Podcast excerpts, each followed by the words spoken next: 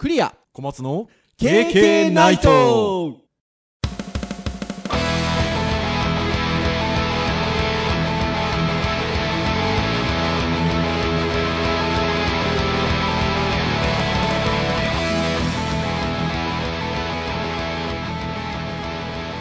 ケーケーナイことで第221回の配信となります。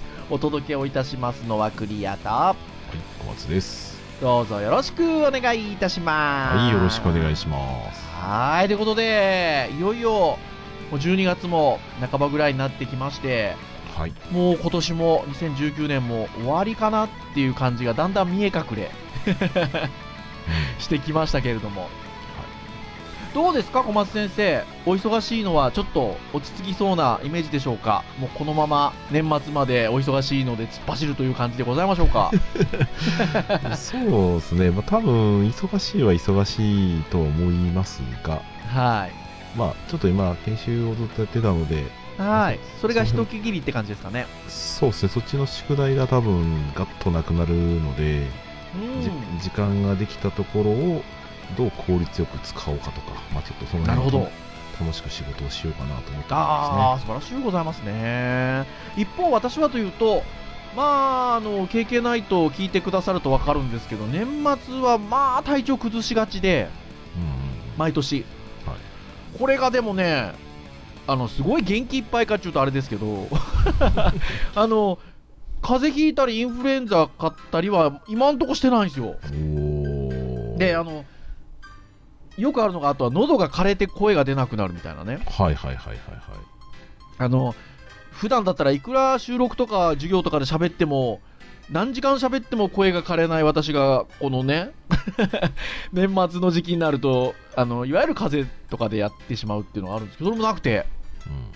だからこのままちょっと走り切りたいなと思ってるんですけどね。小松先生ちなみにあのインフルエンザの予防接種とかって毎年されるんですか？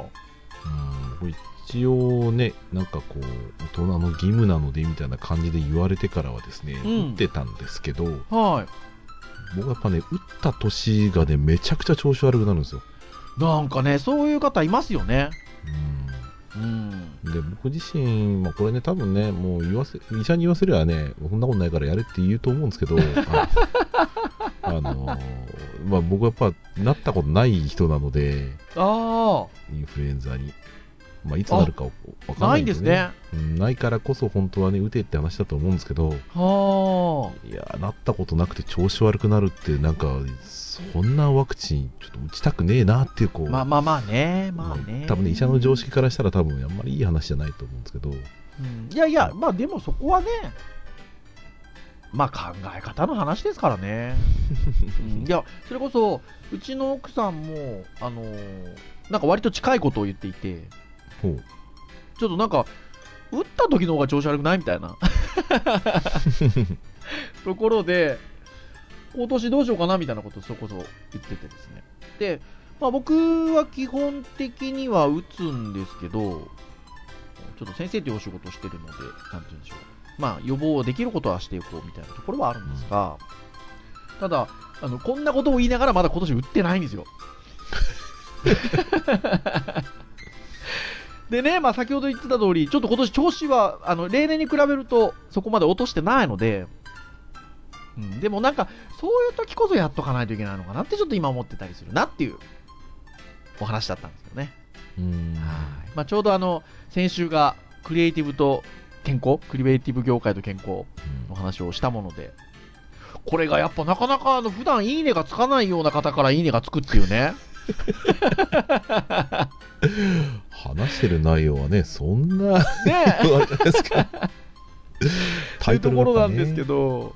ど、やっぱなかなか健康っていうのはキャッチーだなと、そうですね。年齢上がるとその辺分かりますね。ね、いうところで、まあちょっとあの冒頭の今日トークでもお話をした次第でございますが、うんはい。はい、今日はというと、まあ、あのターンで言いますと、私どものポッドキャストで、えー教育会ということで、はい。えーと、年内最後かな、だから教育会が。そうですね。ターン的にはそうです最後ですね。はい。で、えー、まあ、何のしゃ話をしようかなという時に、去年のえーものを見たりとか、おととしのものを見たりとかもするときがあるんですけど、まあ、ちなみに去年の年内最後の教育会は、名言についてお話をね、しておったわけですよ。はい。はい。で、ちらっとよぎりました。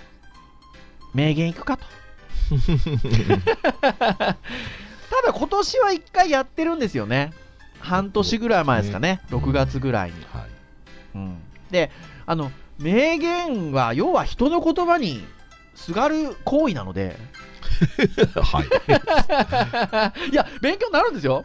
そうですね。あの、あのー先々週、私、あの、米子に、スタジオ米子デジタルハリウッドの米子に行ったんですけど、はい。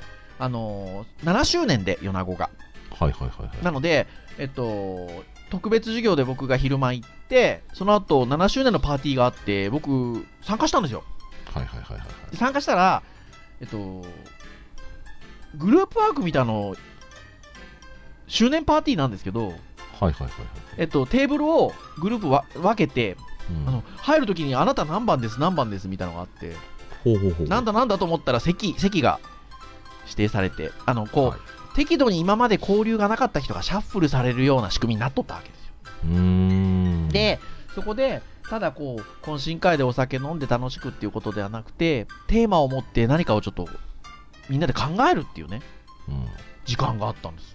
素敵ですね。これすごい良かったんですけど、すごい良かったんですけど、で、えー同席になった人とだからいろんな話をするじゃないですか。はい。と途中で盛り上がったのが、名言の話。あれでしょ？アインシュタインでしょ？そう、あーえっと、アインシュタインじゃないです。あえっとね、僕、その、同席になった男性の方、もう年の頃だと本当に、それこそ小松先生と同い年とか。そのぐらい。の方はい。が、えー言ってきた名言、それ知ってます。あの、あれですよ。磯六さんですよ。おー。あの言葉がいいという話になりまして、はいはいはい。それ知ってます、知ってます。実は私、ポッドキャストやってて、喋ってます。実はその方、名言をデータベースに貯めていくっていう活動をされていて、へー、素敵。そうなんです。で、えっと、とりあえずデータベースを作ってるんですよ。で その会社の人とかとやり取りをしてるチャットシステムのところにはいはいはい。吐き出したりしてるんですけど、あ、なるほど、ね。してるんですってはいはい、はい。あのボットみたいな感じで吐き出せるように。はいはいはい定期的にね。そう。で、ただそのデータベースに貯めること自体は、あの、もうどっちかというと趣味というか。名言が好きなので、はいはいはい入れてってるんですって。はいだから、あのーそれを、今は、その、会社の人たちとやり取りをするところに、ボットみたいに出してるんだけど、はいっていう話をしたら、あ、私も名言好きですっていう方が同じグループにいらっしゃって、それウうんェブで見れないんですかみたいな話になって、はいはいはい。それはもちろんデータベースに貯めてるんで、どこに出すかって話なんで出せますよみたいな話をしていて。でその時に、えーどんな名言がいい名言ありますって聞いたら、えー山本五十六さんのあれをうーん。言って聞かせてみたいなところで、はい。で、それ知ってるって話になった。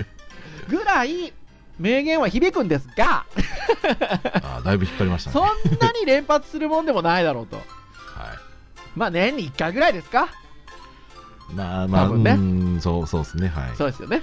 はい。いうところで言うと、まあ今日ね、あのー最後の、ね、じ2019年最後の教育会なので、はい。なんだろうな。普段私たちが言っているようなこと？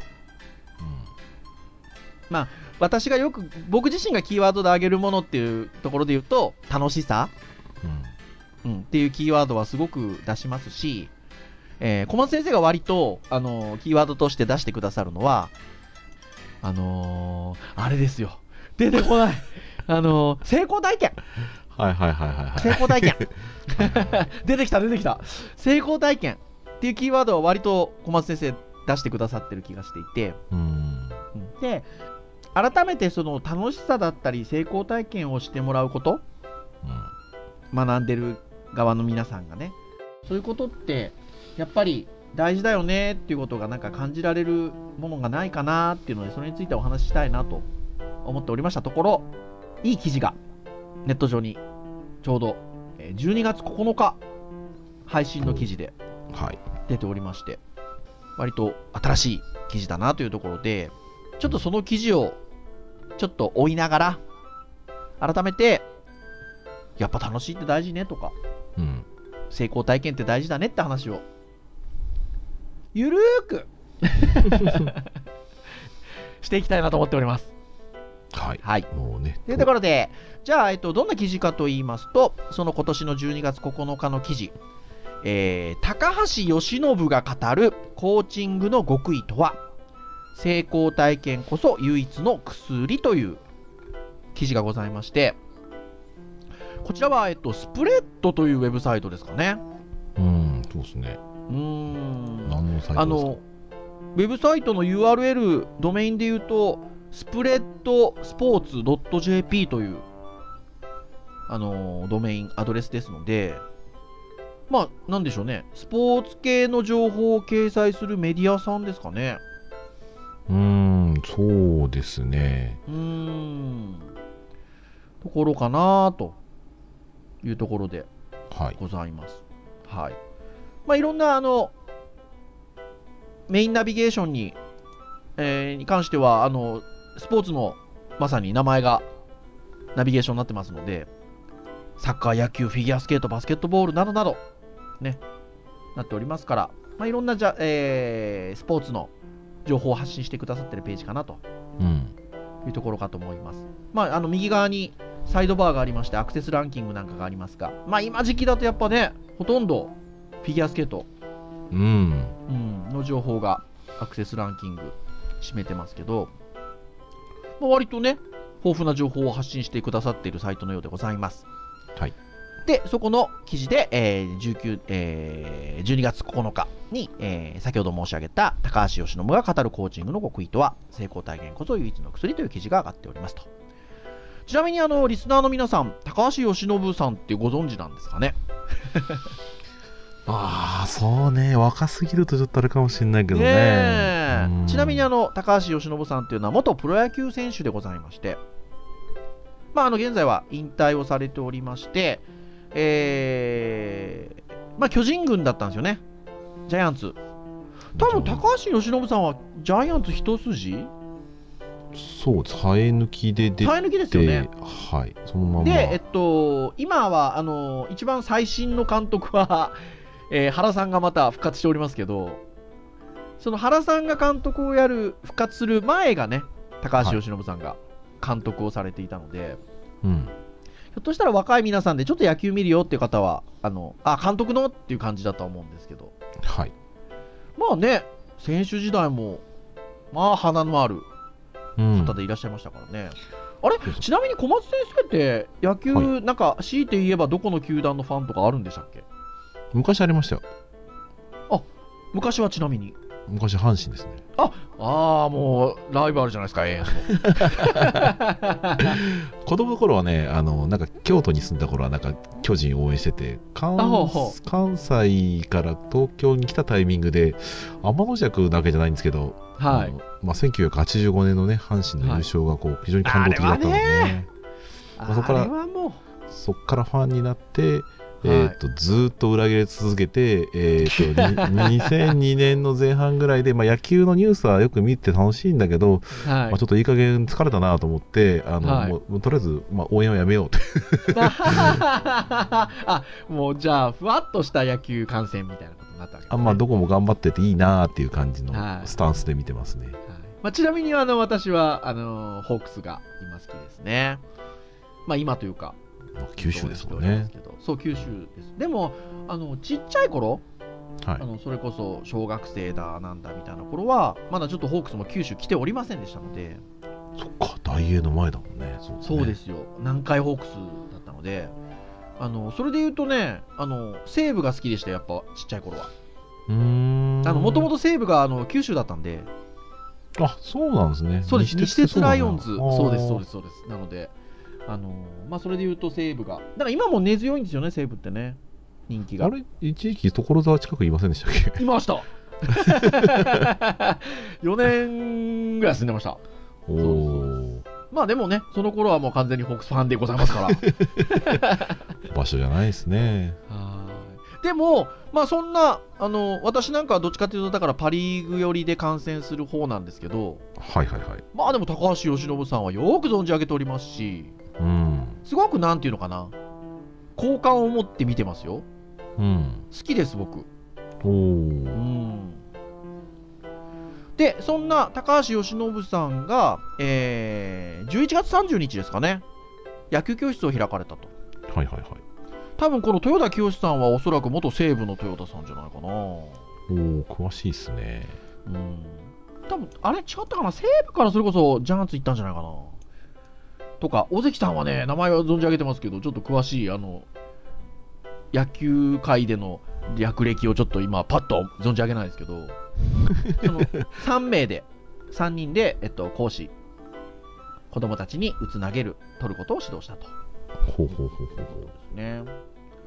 ということで、小学校3、4年生向けのクラスの指導を終えた高橋さんに、えー子供たちに野球を教えることについて話を伺ったという記事なんですけど、はい。うんあのやっぱりね、ちょっと前までジャイアンツの監督をされてたということで、そういう意味ではね、教えるっていうか、どうなんでしょうね、まあ、やプロ野球の監督さんと教えるっていう感じなのかどうかっていうのはありますが、うーん。あのっていうところで言うと、子供たちに教える醍醐味はどういうものがありますかっていうことをまず聞いていらっしゃるんですけど、うん。あのこれなんか僕らなんかも思いません？えっと、まあ、子供には可能性がありますよねと。うん。で、僕らなんかも大学生教えてると、大学生には可能性あるなってすごく思うんですけど、思いますね。ね、思いますよね。うん。で、その後に続く言葉が僕ね、僕も思うんですよ。でも自分が子供だった頃からかなり年数が経っているので、忘れていることも多いですが、子供たちに教えるということで思い出すこともいっぱいありますということで。これないですか？ありますよ。でしょ？めちゃめちゃあります。やっぱ、あのーなんだろうな、僕は、小松先生もそうかもしれないですけど、あのこういうクリエイティブのスキルをデジタルハリウッドっていう学校に通って、えー身につけたんですよ。はいで、あのー僕とか小松先生がはじ、あのーウェブ始めた時とか、先生始めた頃ってもう20年ぐらい前ですから、はい。その頃って、あのーなんて言うんでしょうね、えっと、僕らの先生をしてたような人、先生をしてくれてたような人たちとか、うん。えっと、あとは僕らがちょそういうちょっとティーチングアシスタントとか先生とかって始めた頃って、周りの先生方とかって、あのーなんていうの、業界のパイオニアの人だったりとか、そうですねあ。のあとは、えっと、ちょっとどちらかというとこう、ウェブっていうジャンル自体が新しかったので、うん。あの他のジャンルで身を立ててた方が、えっと、ちょっとウェブを教えてくださってるとか、うん。そういうようなことが多かったじゃないですか。そうですね。だから、えー自分自身が先生を始めた頃は、よく言ってたのが、僕はまっさらなところから勉強を始めてスタートをしてるから、誰よりも君たちの気持ちが分かるというふうに言ってたんですよ。あなたたちですね。は 他の周りの先生とは違うと。い。うん。僕も皆さんと同じところからスタートしてるからっていう話をしてたんです。はい。ところがですよ、そこからもう20年ですよ。はい。そうですね。そうするとね、もうね、もはや20年なので、っていうところがあるわけですよ。変な話、その、えーまあね、高橋由伸さんが言ってるところで言うと、自分が子供だった頃からかなり年数が経っているんで、忘れていることも多いですがっていうのが、まあ、まさにちょっと感じる時があって、うん。ああ、なんかこう、初心者から始めてっていうふうに思ってやってたけど、なかなかその人たちの気持ちが分かりづらいところも出てきてるのかなっていうのがね、思ったりしますよ。逆にそれ今ですか？僕はあれですよ。もうなんかね、教えてて、3、4年目ぐらいにどんどん下手になっていく自分がなんかすごい実感しましたよ。そうですか。なんかね、専門用語をね、普通に使い始めちゃったんですよね。はい。そう教える上で伝わるだろうと思ってた言葉がやっぱり結構伝わらない言葉をね使い始めてたりとかしちゃって、うん。そうだから知ってる人にとってはやっぱりね省略した言葉の方が伝わりやすいってなっちゃうと知ってる言葉をね、使うんですけどうん。小学者の人にはねやっぱね難しい単語2つ以上並ぶとやっぱり僕はパニックを起こすというかうん。難しくなるっていうふうに思ってるのでうん。ただそれが難しいかどうかの判断が前提が皆さんそれぞれ違うので、うん。うん、でも最初の頃はもう全部知らなかったので全部説明してたので、うん。あのやっぱそういう話としては分かんない人の気持ちが分かる。なぜならば僕はできない人だったからみたいなね。そういう話をしてましたよね。うん。そうでしょ、うん、でも今の話で言うとまさに高橋由伸さんがその、えっと、プロ野球の監督だったりコーチだっていう時はその分かってることを前提に話してるからうん。やっぱ子供たちに教えるのはだいぶ違うというようなことを書いてるんですよね。はい。答えてらっしゃるんで、まあ、まさに本当そうですよね、うん、でそれで言うと今ですかって今小松先生が僕におっしゃってくださったんですけどはい。あのもちろんねそれはその20年間全く感じたことがなくて今今急に思ったわけじゃないですけど はいはいはい。ないですけどね。あの最近最近でもそれもないのかあの思うのはその留学生に対して授業を行うことでちょっとそこが意識できたというかうーん。その日本人だとそれが初心者であれちょっと経験がある人であれ日本人だっていうところでの若干甘えも出るじゃないですか。出ますね。なんですけど留学生に関して言うとあちょっとやっぱ日本語難しいかなとかどうかなっていうのがあの前提として心に生まれやすいので、そうですね。うん、それで言うとあのちょっと立ち返りやすいというかうん、うんいうこともありますし、あのー割と留学生みのあの人たちの方がはっきりわからないならわからないとかっていうことを言ってくれるケースもあるので、うん。あのーそういう意味ではね何かこうなんて言うんでしょうちょっと気づかされることも多いというか、うん。うん、場面はありますね。まあまあまあ自分でね教えてそのフィードバックがね直接返ってきますからね、まあまあそれで分かりますよねねうちのゼミなんかでもね最近その教材のね話とかしてる中で、うん。まあ、留学生がやっぱこの言葉やっぱり日本語特有とかね、うん。いう言葉やっぱり改めて聞聞かせてもらうと、うん。へえそうなんだ。これって特有なんだとかないんだとか、ね、割と普通にありましたからね。そう、今ね、3年生のゼミでちょっとそういう議論をしてるんですよね。ディスカッションをしてるんですけど。本当にそう思いますね。だから、まあ、高橋由伸さんもその子供に教えることで、なんか思い出すものもあるっていうようなことを書いてらっしゃって、まあ、なんか、あのー教えるという立場になってくると、そういうふうにこう、ちょっと、あのー立ち戻らせてくれるような経験だったりとか、うんものがあるといいのかなという気がしますね。そうですね、ううんん。まあ、自分自身もそうやっぱり学べるし僕自身もやっぱ教える時にうん物事をこれはこういう理屈だからこうですっていう教え方もするんですけどはい。でもね僕もねこれやり始めの頃こうだったんだよっていう風な言い方はよくしますよねやっぱうね、んうん、自分はやっぱり詰まったよっていうところを、まあ、当たり前じゃないんだよっていうところはね、あの伝えるようにはしてますけどねうん、そうだと思います。なので、ね、あの本当にそういったあのところを高橋さんもおっしゃってます。はい。そして、えーまあね、インタビュアーの方が指導する上で子供に対してとてもこう優しく接する印様子が印象的でしたっていうようなお声掛けをされていて、はいまあ、それに対して、えー高橋由伸さんがいいところはたくさん褒めてできるところから伸ばしていけたらと思っていますと。でこういう教室などでは上手くなった良くなったという成功体験がないとこの後もなかなか野球を続けられないのではないかと思いますしということで、まあ、叱ることよりた成功体験をさせてあげることが大事ではないでしょうかと。でも普段自分の子供に対しては叱りますよ、かっこ笑いと書いてはありますが、まあここで、あのー成功体験という言葉が出てきますね。うんこの辺りに関しては小松先生どうですか？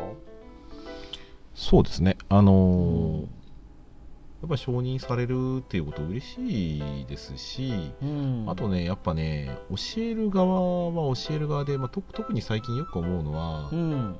あの自分たちって教えてるじゃないですか。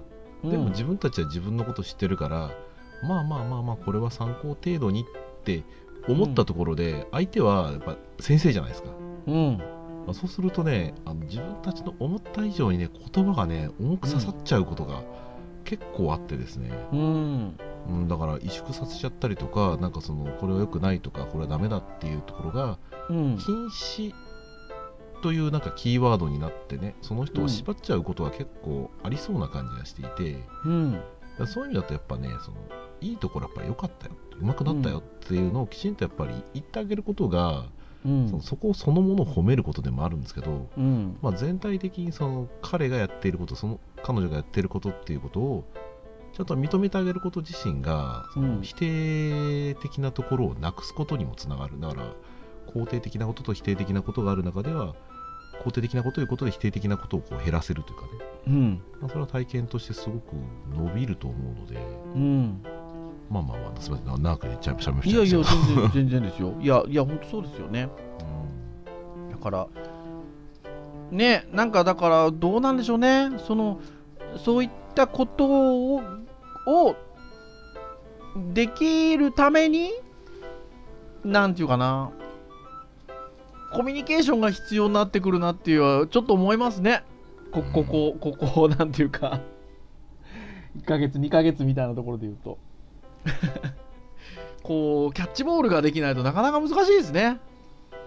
それをする上において、うん。そうですね。大前提ですけどね。大前提ですよね。というふうに思いますけど。でやっぱりあの高橋由伸さんのところで言うと、まあ、その指導中にもう子供たちに向けていいよいいよそうそうと。ポジティブな声をかけ続けるとでそうするとやっぱねあのプロ野球選手元プロ野球選手で監督までした人が教えてくださってるとやっぱ小学校3年生4年生になってねちょっと緊張するんだと思うんですけど、うんだんだんやっぱ褒められてって、えっと、みんなが笑顔になってってそのことより何より驚いたのが思うようにいかなったいかなかった子もふてくされる様子がなかったと。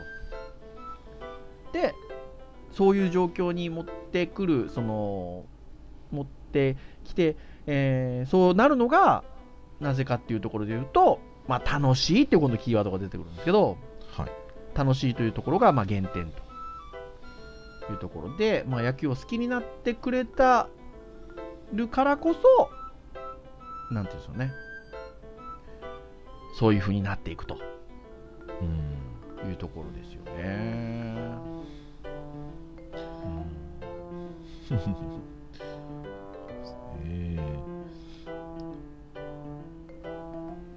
っぱりどうなんでしょうね、あのー私は楽しいよ正義っていうことはよく 言葉としては使うんですけど、ーはい。まあ、あとは自分のこうなんでしょうね。気持ちの中にいつもモットーとして持っているのはあのデジタルハリウッド大学のモットーである Entertainment. It's Everything っていう言葉は常に意識はするようにしているので、はい。あのまあ何か指導的なことをするにせよ、えー、と授業を行うにせようんなんでしょうね。イベントごとで立つにせよあのちゃんとエンターテインメントになってんのかなとかあの何かの表現をするときによりこの方が楽しくなるかなっていうことはあの考えるようにはしてるんですけどはい。まあこう見るとやっぱそれもだそれ大事なのかなって気がするんですけどね。うん。うん。まあね、僕なんかこうここ2ヶ月ぐらいなんかね研修でいろいろと学びましたけどなんか、うん。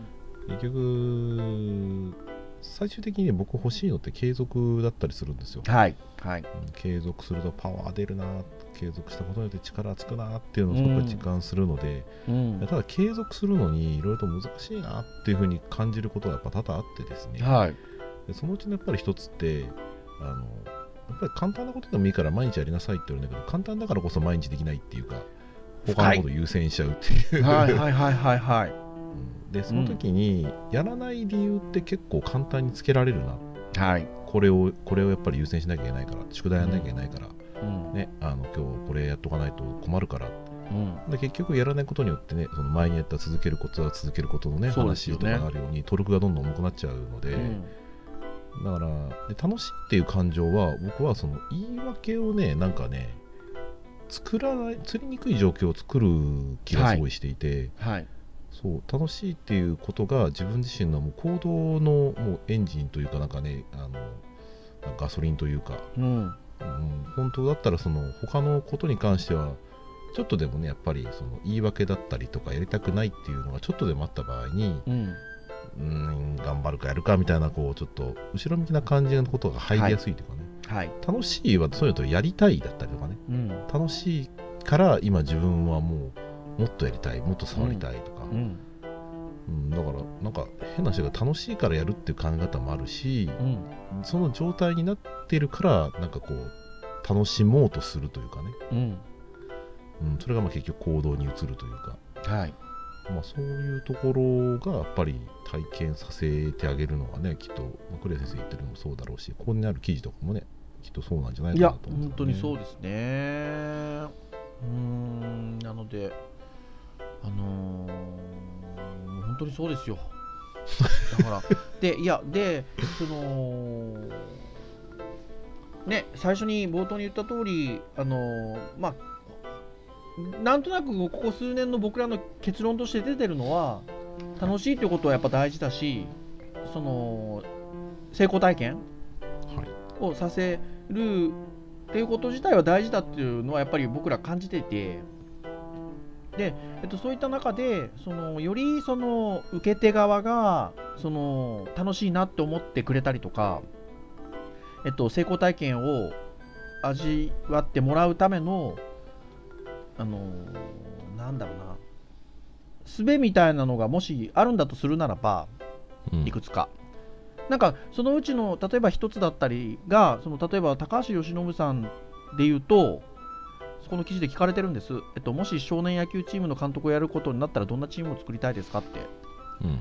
聞かれていてで、まあ、先ほどもあったように子供の可能性無限大だと。いうところで言うと全員にいろんなポジションをやらせたいということを書いてるんですよ。うーん。で、えっと、あの巨人軍の坂本選手はい。と、えっと、ヤンキースのマー君。はい。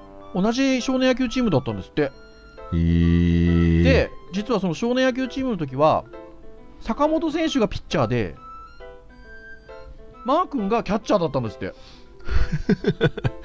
すげえなすごいですよね。でいうところがあるのであの可能性が無限大なうちはいろんなポジションに挑戦してほしいと。っていうところで言うとそのなんでしょうね。私たちがこう指導するときにも何かひょっとしたらこうあまりイメージで固めるんではなくてうん。そのいろんなことを体験してもらうといいのかもしれないですよね。そうですね。それは言えてると思いますね。ね。そのなんかウェブみたいな領域で言うとですよ。細かな話ですけど例えばこうデザインをする領域があったりとかはい。コードを書く領域があったりとかうん。もしくは企画そのものを立てる領域があったりとかうん。もしくはサイトが公開された後の解析であったりとかうん。いろんなことがあるわけじゃないですか。ありますね。本人自身はひょっとしたらインターフェースデザインをすごくやりたいとはい。思っていると。はい。でも、わかんないですよね。そこが、その、例えば、そういうちょっと、こう、企画的なことが本当は得意だったりするかもしれないですし、うん。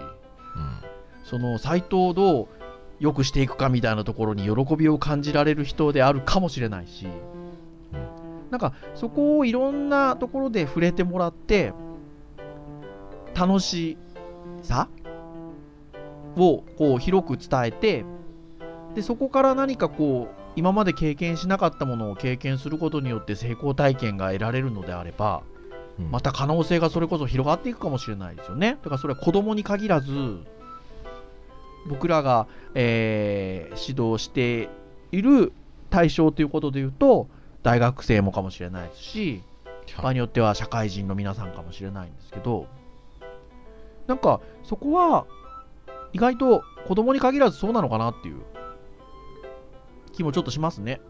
うんそうですねうーん。ところかなというふうに思います。まあ、そして、まあ、この記事の締めとしては、成功体験こそがやっぱり心が折れない唯一の薬であるとうんいうところで、えー締めてあるというところでございますね。